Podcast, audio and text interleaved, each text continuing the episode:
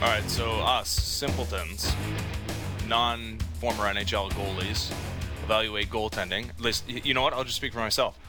In this fashion, goal goes in where you think it should have been stopped. It's bad goal. Also, we look at hockey reference and we look at 900 save percentage and say that's bad. That's bad. Frederik Andersen is having a bad season. Yeah, this is actually the way I want to start this interview with our next guest. Uh, we have J.S. Giguere on the line, Conn Smythe winner, former NHL goaltender. JS, I, I once heard George St. Pierre in an interview say that he can't watch the UFC with his friends because they start to say things that are nonsensical or evaluate the fights in ways that are impossible for him to hear. I wonder, as a former NHL goaltender, if it's easy for you to watch with friends who start to say, that's a bad goal, you got to have that one. And you sit there going, okay, yeah, he shot that uh, 90 miles per hour and picked the top corner with a good angle. But no, for sure, buddy. You played what? Phantom? Okay, cool. well, you know, even with guys that played the game, you know, it's hard to understand what goalies are going through. So it's, uh, you know, uh, fortunately, my buddies, were, you know, the, my the guys I grew up with here in Montreal, they're all guys that played hockey, so they know enough that we can actually argue about it. And you know, I'm a, I'm a guy that likes to argue, so it's it makes for always fun conversation. But uh, uh, often I have to defend the goalie. There's no doubt about that. Right. yeah. Okay. so let's go here then. Uh, you played in this market. I wonder how different it was for you when you started to either struggle or you had a bad game. You were pretty good here, but you know how different it was in terms of your ability to shut out the noise outside because it's such a mental position. And you go from a place like Anaheim where you're having a ton of success, all of a sudden you're in Toronto, and again now you're in a place where people do know if you let in a bad goal, and people, if you do, are going to talk about it. Did that permeate your thoughts? Was it hard to keep out? How, how did it change when you came here? Yeah, well, uh, uh, and it's already been ten years ago, and I think uh, don't say you know the first thing that you need to. Yeah, I know it's it's it's crazy, but uh, I think the first thing you got to do is is really you cannot and you should not watch the news, watch the sports, uh, you know, uh, sports news, uh, read on the newspaper anything that they say about you, which, whether it's positive or negative. Uh, so you got to shut down all the the noise that's you know, and, and really rely on on on you, yourself, your evaluation of your game, your goalie coach evaluation of your game, and maybe your coach and and your GM. You're, most likely, your coach will never be happy with goals you give. So you got to really rely on your your goalie coach, you know, and and and uh, analyze goals that you give, and because you know some of the goals they might look bad, they might, but uh, you know if you really look at it, you know, but this happens before, and this this is what happened, and and at the end of the day, it, it wasn't that bad. So uh, you you, you got to make sure that you shut all the other noise because, as you said, in the market in Toronto, everybody's a coach, everybody's a GM, so uh, you know it it doesn't take too long to. Uh, uh, for, for that to affect you if you read all the, the negative stuff. What what is the role of your teammates in all of this, right? Because uh, we talked to um, NHL defenseman the other day about how you got def- defense pairings that can yell at each other if someone screws up, makes a mistake. I mean, if a forward looks back at you after you gave up a goal that they thought was soft, I, I don't know, is that acceptable for them to yell at you? Like, is there some motivational tactics after the after the game in the locker room? Like, what is the role of teammates when you've got a goaltender that's underperforming? Well, uh, you, you know, obviously support. And I, you know, I, I, I really believe if the goalie uh, works hard in practice, is a good teammate, is a guy that supports his, his teammates and is a, a positive influence in the room, uh, is is you know teammates are going to accept when he he gives up he gives up a bad goal. You know, it's just going to happen, and the guys should really uh, accept it. If you're the type of goalie that doesn't work hard in practice and and uh, you're always the first guy out of the ice and you don't want to take extra shots, uh, you're you're a guy that doesn't talk to anybody in the dressing room. You're you're you, you keep to yourself. Uh, you know, there's a chance that the guys, you know, are, are going to be annoyed when you give up a bad goal. But in a good team where uh, you know you have a good chemistry, obviously it's going to happen. Mistakes are going to happen, and uh, you, you know you, you'd like to see guys supporting each other. And uh, often you see a camera, you know, that's zooming in on a guy's reaction when there's a goal. and and you, you know you see the guy as a, like the, as he's disgusted in his face. It's not necessarily because he's disgusted at the goalie, more at what happened. Like, oh yeah, we just gave up a goal and it's it's annoying. So, all right. So, how do we evaluate this, JS? Because I mentioned it. I'm looking at Hockey Reference. We're looking at five on five save percentage, and Freddie Andersen has a 925 save percentage when it's five on five, which is not great. It's 31st in the NHL, and there's some guys with small sample sizes at the top of that page, but like lower half of the NHL. But it's abysmal when he's killing penalties. He's got a 790 save percentage, which is 70th in the NHL when the Toronto Maple Leafs are, are shorthanded. Is that simple enough? We watch these games, and there's yeah, it's not like he's letting in goals from 200 feet away. Nothing's egregious, egregious, but there's times when this this team needs a save, and he's not giving them that. How do we evaluate him?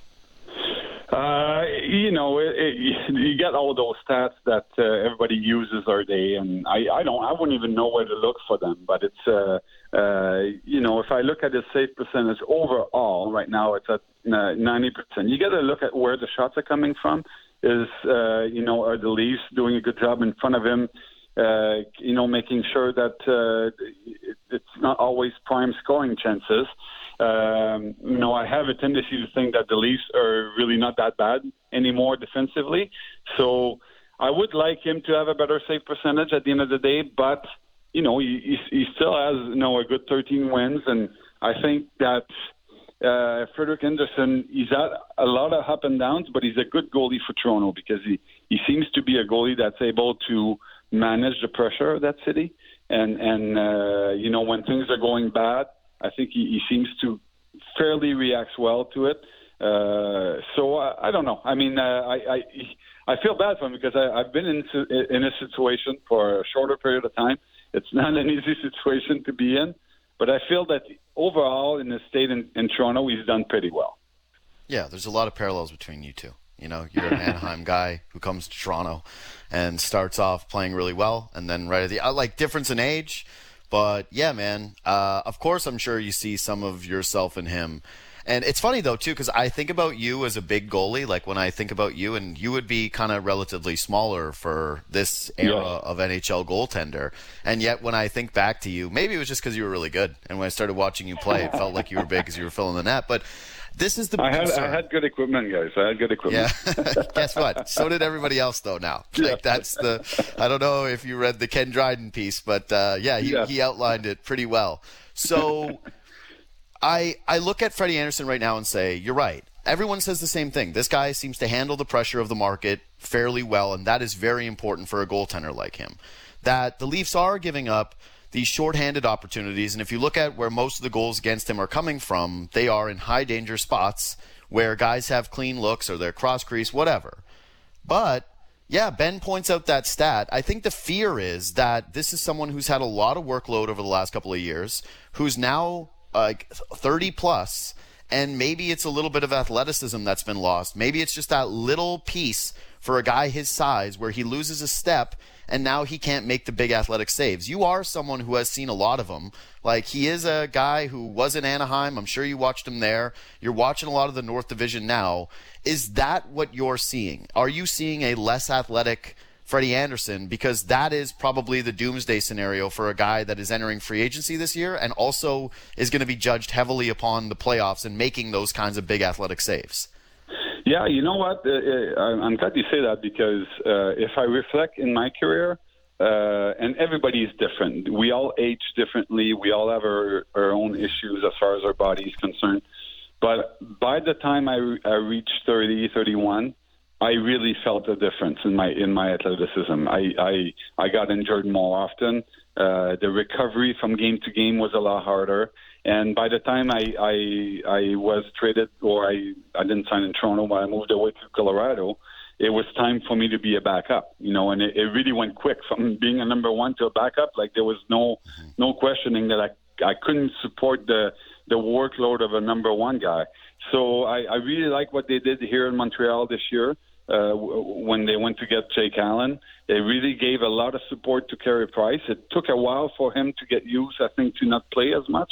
Carey, but at the end of the day, I think it's going to help him a lot when he gets to the playoff. He's going to be rested, he's going to be healthy, and that's what you want. And then you have a good backup that can take over when things are not going well. and it also pushes the number one guy to be better. So I, I think that Toronto should probably look at that too. You know, I think yeah, when your your your main guy, your number one guy, is, is past is 30 years old, you know, I think you got to think, you know, can he keep up with those young guys? The, the game is fast. Uh, every every year it seems to be faster, and and he's a big guy. So uh, at some point, for sure, your body starts uh, being less athletic, and you, you start to be, you know, the wear and tear of your 20s.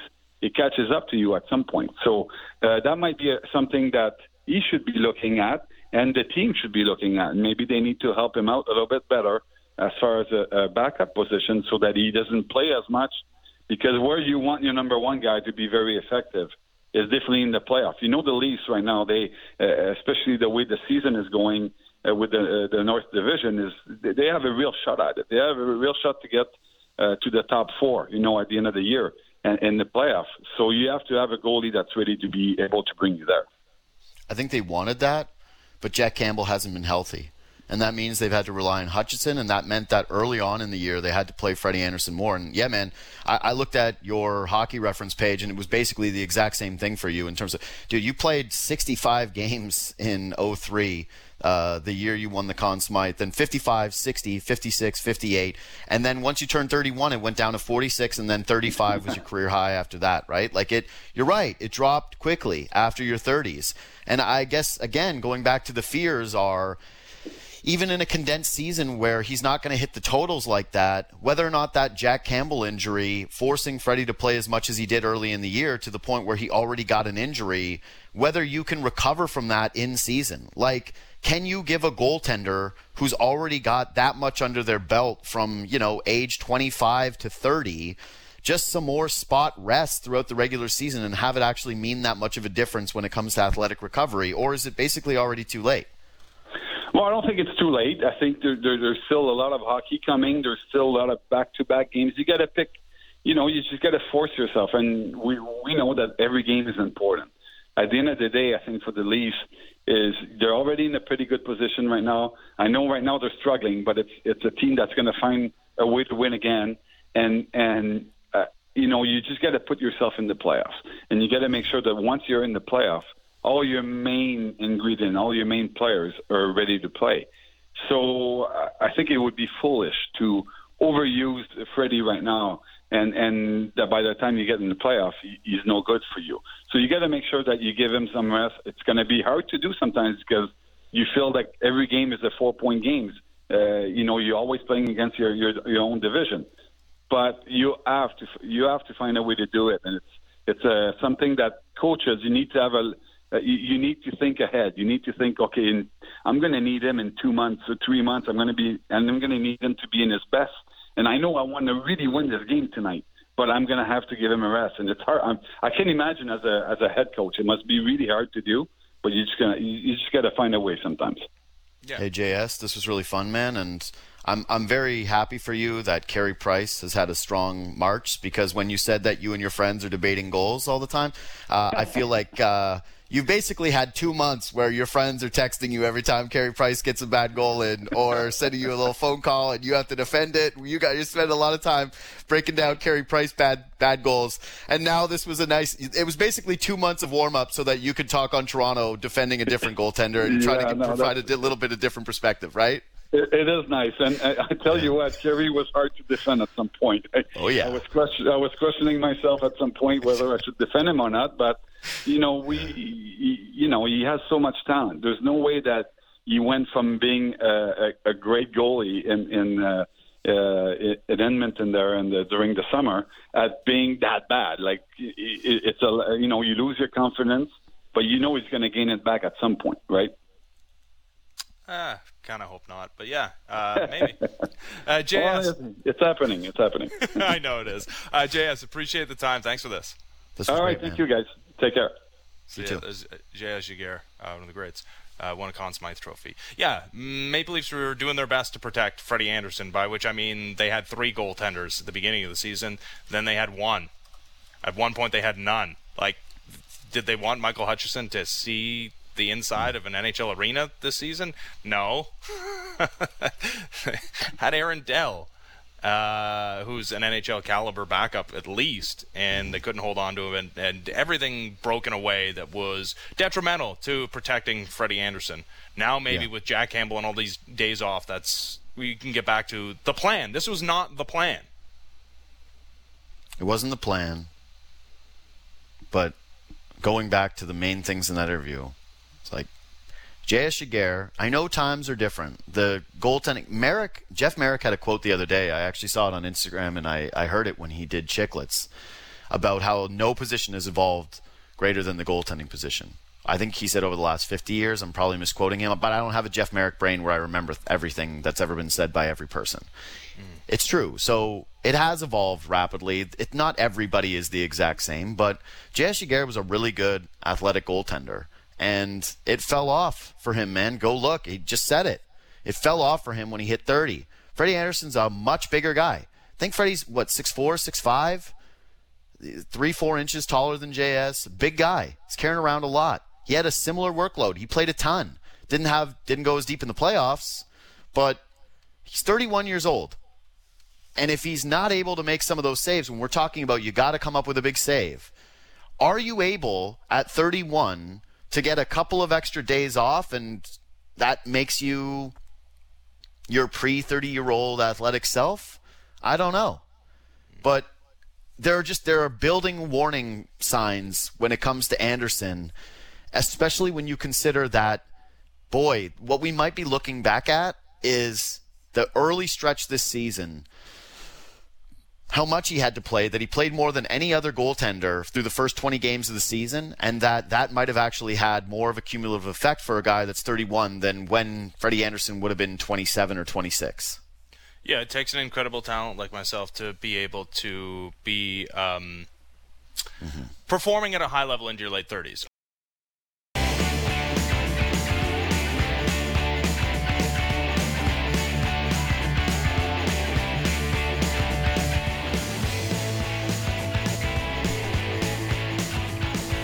Hey, it's a good show with Ben Ennis and JD Bunkus.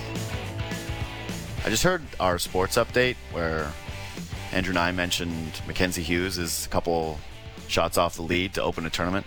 Is there anything more Canadian in professional golf right now than having one of our guys as one of the early, hey, he's at the top of the tournament and then doesn't win?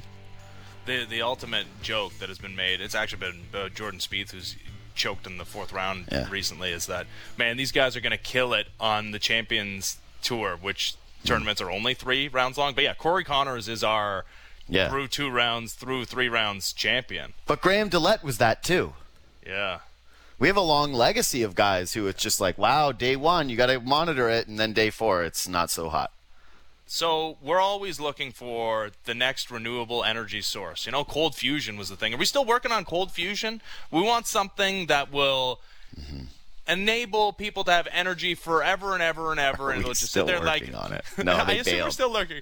I've, we don't need to work on it anymore because we've discovered what it is, what we can use, and it's just. Toronto Maple Leafs trade takes because you had yours yesterday Mm-hmm. about trading Nick Robertson, Rodion Amirov, and a third round pick, and Pierre Mm-hmm. Engvall, sorry, for Rickard Rakell. And we tweeted out the link to the, your video saying that, and it's still being responded to, shared, and liked because People hate it. It's not being liked. They hate it. They really hate it. Let's see if Yeah. Someone who But actually no knows things hates it.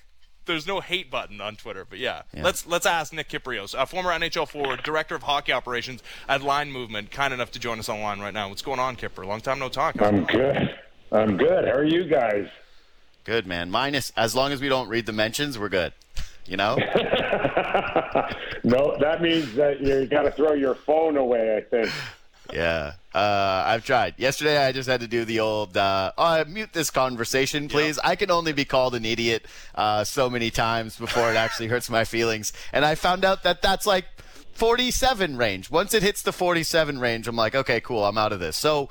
Yeah, I uh, we've been doing fake Leafs trades now for basically two weeks, man, and Yeah. we've thrown uh, as big a names as Filip Forsberg out there. We've gone a little bit lower uh, into the Eric Staal range, although it seems less and less likely. If there's a name right now that you just like for the Leafs, not someone that you necessarily think that they're going to get, but someone that you really like as a fit for them, who would it be? Well, I, I think again, two seasons, guys: regular season and then the real season in the playoffs. I, I need a guy that can can play every other night, play hard, can play anywhere between 12 and 17 minutes. I don't necessarily worry about a guy that has great finish, a guy that can be a 30 or 40 goal scorer in the NHL. I just need a heavy body. The game's getting heavier, okay? And, you know, whether it is, you know, a, a Nick Foligno or a Sam Bennett I just need a guy that can play in my top nine that can back off the other team. And I can appreciate the skill of a Forsberg, but I, I'm supposed to have that in William Nylander. You know, I'm supposed to have that type of finish. So I, I want a guy that can come in and play. And if if it, if it's a legit top six, okay, but he better have an element to his game that can sustain a heavy playoff game that you don't see in the regular season.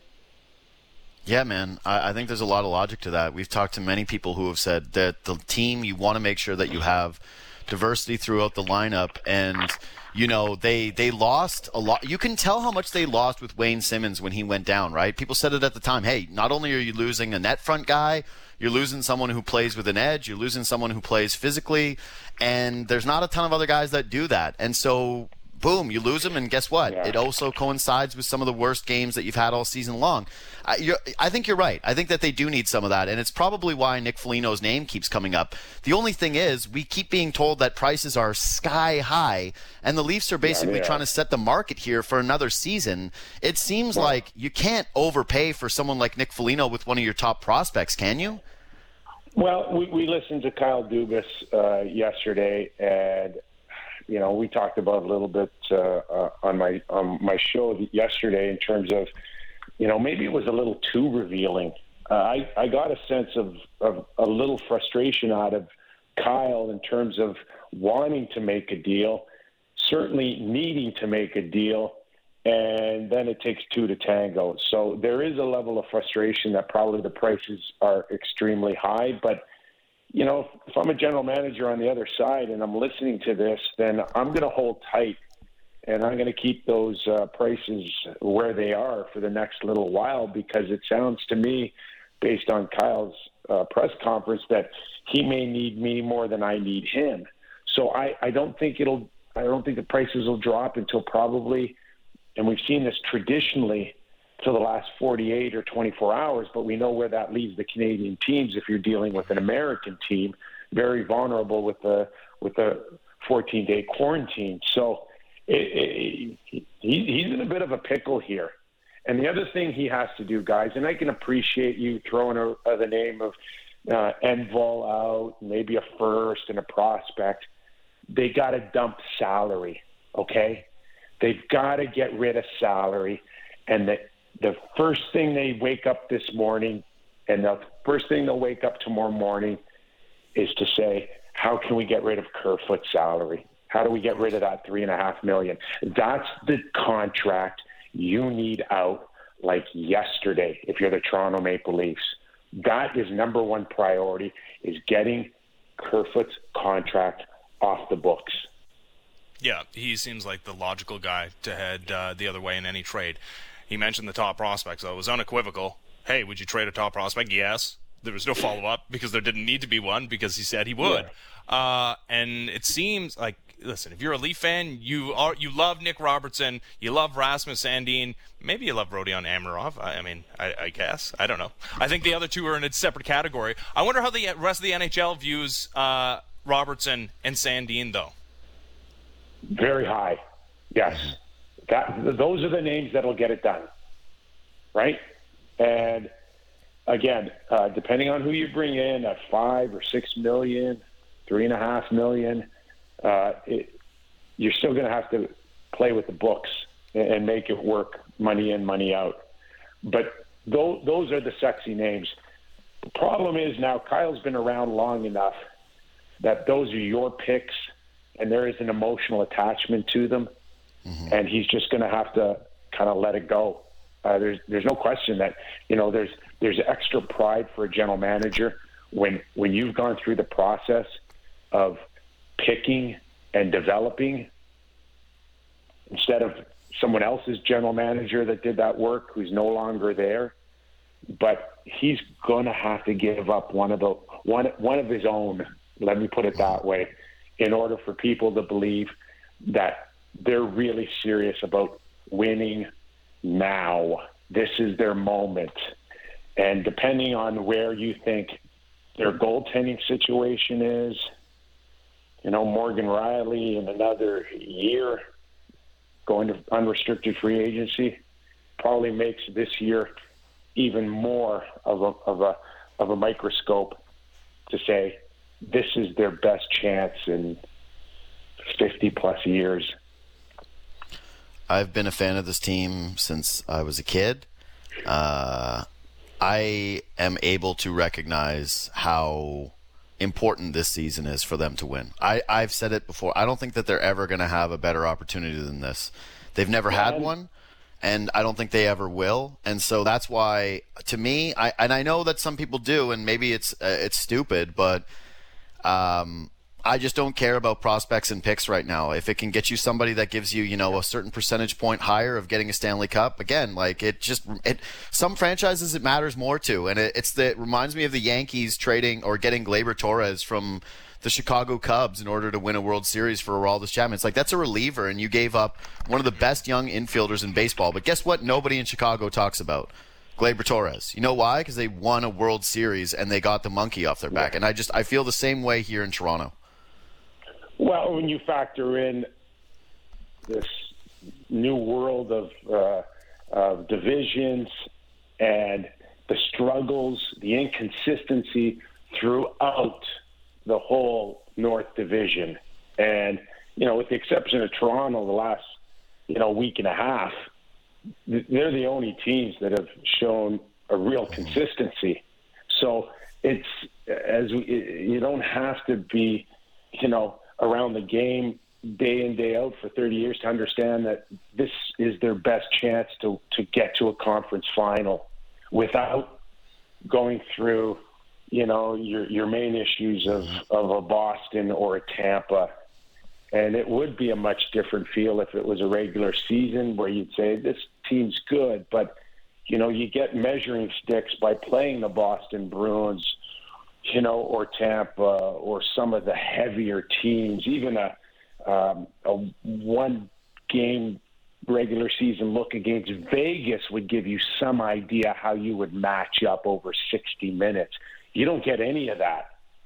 And now you still, you know, despite this hiccup uh, in the last week and a half, two weeks, you still give Toronto the odds on favorite to come out of this division. And then once you're in a conference final, you don't know how the other teams show up. They could be banged up, they could be hurt, their number one goaltender could go down. Now you're in a sprint from the conference final to win, and you just need a hot two weeks. You need Auston Matthews to go on a hot two weeks. That can happen. And and now you now you think that it, it, it could happen for the Leafs. And that's what Kyle Dubas is thinking about every day, you know, towards this trade deadline. Yeah, and normally I'm someone who thinks that teams way, way, way overpay at the deadline, and I cringe at the teams that send out first round picks or top end guys for rental players. I just, yeah, like the, all of that, what you just outlined is why I, I just think that you do yeah. treat this year differently, and I think that's why Kyle Dubas is treating it differently and speaking the way that he is. So, uh, I guess the bigger, the biggest point of curiosity now is going to be how much the time period matters to the Leafs. Like, do you think that it behooves them to move on someone maybe they like a little bit less than their top end, high end of the dream board because the prices are so high?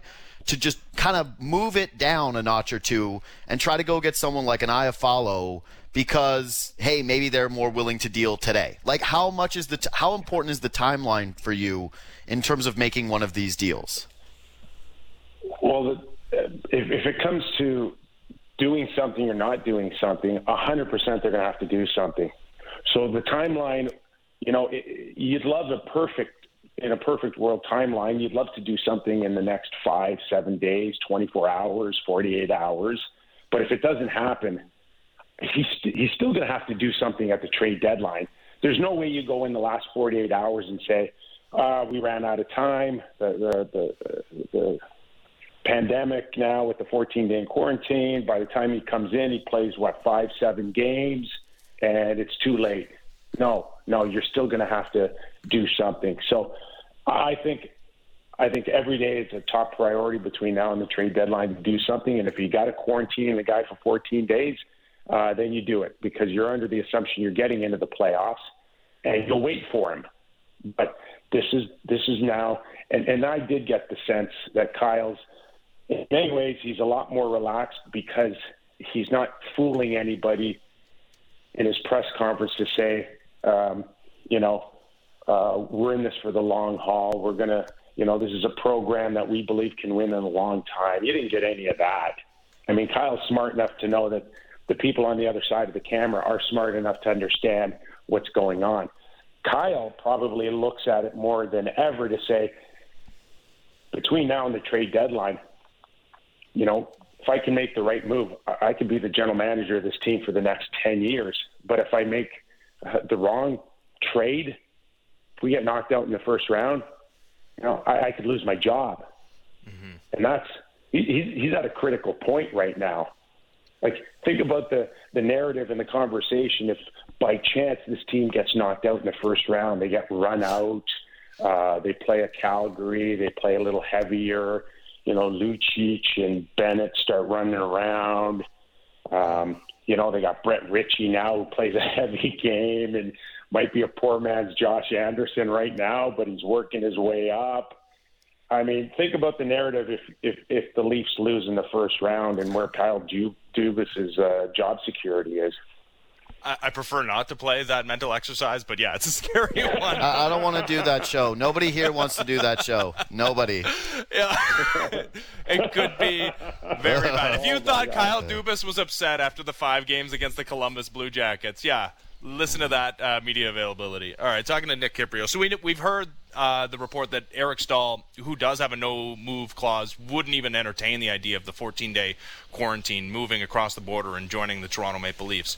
Nick Foligno, I don't think he has that, and is a little bit younger, and obviously a local guy as well. Not that Staal's not, but there is the question about a guy who's into his 30s resting for 14 days, not being on the ice, and and what that does to his body and the ramp up, and how quickly you have to ramp up before playing in that super meaningful first round for the Leafs. Do you think that's a consideration for Kyle Dubas going after a player like Foligno that he would just be on ice for 14 days and then have to get back into game shape? I don't. I don't know. I can't see it not being a conversation and uh, a point of interest for him. But there's just there's no crystal ball here. There's no way to truly sit there and definitively say that this guy will be affected by sitting in a hotel for 14 days, but this guy will be a lot better. The best that you can do is is do your homework, do your research. Um, you know, ask anybody about character, off ice habits. Learn about the guy that you're about to trade the best you can, and then take your chances, man. Roll the dice. Gut. There's no analytics that'll tell you how a guy orders room service for 14 days, whether he's stuffing his face with chocolate sundaes or or or, or uh, keto friendly, gluten free. So just hey, go with your gut. That's where the analytics can stop with room service. If I uh, got put in a 14 day quarantine right now in a hotel room, I guarantee you I'd be like Ben Stiller in the last scene of Dodgeball. Like it'd be tarps off, eating the chicken or the turkey leg with the, all the ice cream buckets around. Uh, uh, you wouldn't want to see me after I came out of that room. So you mentioned. I, I, was, I, I, was, thinking of uh, McCul- uh, McCulkey, uh, whatever his name is. Macaulay uh, Culkin. Yeah, in Home yeah. Alone. yeah, yeah. exactly, exactly. That that's hundred percent me. So you touched on it, man. You said it. Uh, depending on how you feel about the goaltending situation, how how do you feel about it right now? you made the decision right by bringing Frederik Andersen back. I mean, that's that's your bed, and you got to lie in it. So he's going to have to be absolutely horrible, and then uh, Jack Campbell's going to have to come in and prove under a very short sample uh, size that he's going to run with it. But you know how far away you are on that. And people can dump all over Frederik Andersen all they want, but that's the bed that the Leafs made, and they got to lie in it right now. I just, from the very beginning, and we do know that there were there were talks about Frederik uh, Andersen being traded in in the off season. I just don't know where the exit strategy is for for the Leafs and Andersen, and I, I see no scenario where he comes back next year. Nothing. So it's just hope that he plays well and hope that you win, and then uh, watch him walk out the door. It's there, there's if if he if he plays well and they get to a conference final, he'll he'll exceed the six million for Markstrom, right? If he doesn't play well, they won't bring him back. So you tell me when there's where there's a scenario that Frederik Andersen can be a Toronto Maple Leaf past this season. No, there isn't one. You're right. There Uh, not one. There isn't one, but you're rolling the dice with him. Yep, you are. You got no shot. But at least you have a viable backup now, uh, if he could ever get healthy. Kipper, it was uh, great to, to hear from you. Thanks for doing this, man. Thanks, buddy. Hey, my pleasure, guys. Enjoy the rest of the day. Thanks. All right, all right See you, too. pal. Nick Kypreos, former NHL forward, director of hockey operations at Line Movement. Yeah, we've been saying the Freddie Andersen thing for two years. That this was never going to be a situation where he gets re-signed or he comes back with this team, because of when Sergei Bobrovsky signed his contract extension and when, um, what was the other one? There were two contracts that basically led us to believe that it was done. One was Bobrovsky, and the other was who cares? Oh, it was Vasilevskiy. It was actually the Vasilevskiy extension. There's just no way of making it work, and if you look at everything, it doesn't make any sense for either side, I would say. Unless Freddie Andersen, for some inexplicable reason, wanted to sign a one year contract, and after he played well and they got real close to a cup, or I don't know. But again, But that's not going to happen. how do you fit? How do you fit in the, the one year? No, I don't know how you make it work. Right, exactly. Um, two things. You can't downplay the quarantine after watching the Raptors play last night. Yes, Fred VanVleet actually had COVID 19, so you're not asking someone to do the 14 day quarantine and then also get over an illness and be looking for their lungs to come back. But if you watched the Toronto Raptors play last night and you've watched them play throughout the course of their season, you can't tell me that Siakam and Fred VanVleet didn't look like shells of themselves. And how many games did the Maple Leafs have after the trade deadline? Has it been said? Uh, what, what is it? Well, if you quarantine and Yeah. you are acquired at the deadline and you Yeah. quarantine, you have seven games left. Seven If games. You're like right Yeah. out of the gate. You walk out of your your your hotel room, which you've been in for two straight weeks, and right onto the ice, which is obviously not going to happen. Like I think the most optimistic you can be is like five, maybe four, though. Right. So the way I'm seeing it right now is you got to get your forward ASAP, and that's why they're going to overpay, and that's why I have put so much potential draft pick capital into things because there's two other factors. It's not just about getting the player; it's that you're setting the market and you're asking them to eat money in an ideal situation because I don't either they're taking on the Kerfoot deal or they're eating salary, which is going to cost you even more. That's why the price of acquisition is not okay. Yeah, Rickard Rakell. Do I want to in a normal season give up that much for that guy when he hasn't been a 30 goal scorer? I think for now two seasons, no. But given all the circumstances, if they are going to get that player and they do view it as urgent as it seems they do, then you're probably going to pay a lot more than you thought. You got to make sure that it happens soon because you cannot have a top six forward showing up with seven games, as you mentioned, to work himself in. That being said, I think that you can still wait till the deadline and make a, a luxury move, uh, a long shot move. Like, you can be there deadline day and find out that a seventh defenseman for you Dude, that's what is available for for a cheap price and snag them and say, dude, you're doing the, the 14 day quarantine, anyways. but don't worry about it. You're probably not playing and you're a break glass in case of emergency. And it's still better having you come in here as a vet than it is to have Calle Rosen or Martin Marincin step into the lineup. Yeah, that that I agree 100%. That is going Depth forward be, too. Yeah, and and that is there's cap considerations, but you're probably looking at someone who's making less than 2 million bucks and you can bury basically their entire salary on the taxi squad for you Yeah. if you're bringing and not only that, and not only that, you will know what your cap situation is with certainty at that juncture. Right? Mm-hmm. do You can you, you either can or you can't make that move, basically, based on whatever the hell you do here with the Right. forward. But what I'm doing if I'm Kyle Dubas, and I get it, I get it, it takes two to tango, and nobody's going to try and help you out here. But we also talked to Chris Johnson yesterday about, hey, if this thing goes to the deadline and you haven't gotten your forward, lots of stuff is coming off the table because you can't afford to be as risky then with the mm-hmm. total uncertainty of the lack of regular season games and getting one of these high price rentals into the lineup and acclimatized and seeing what you have with an impossibly short run up to the playoffs.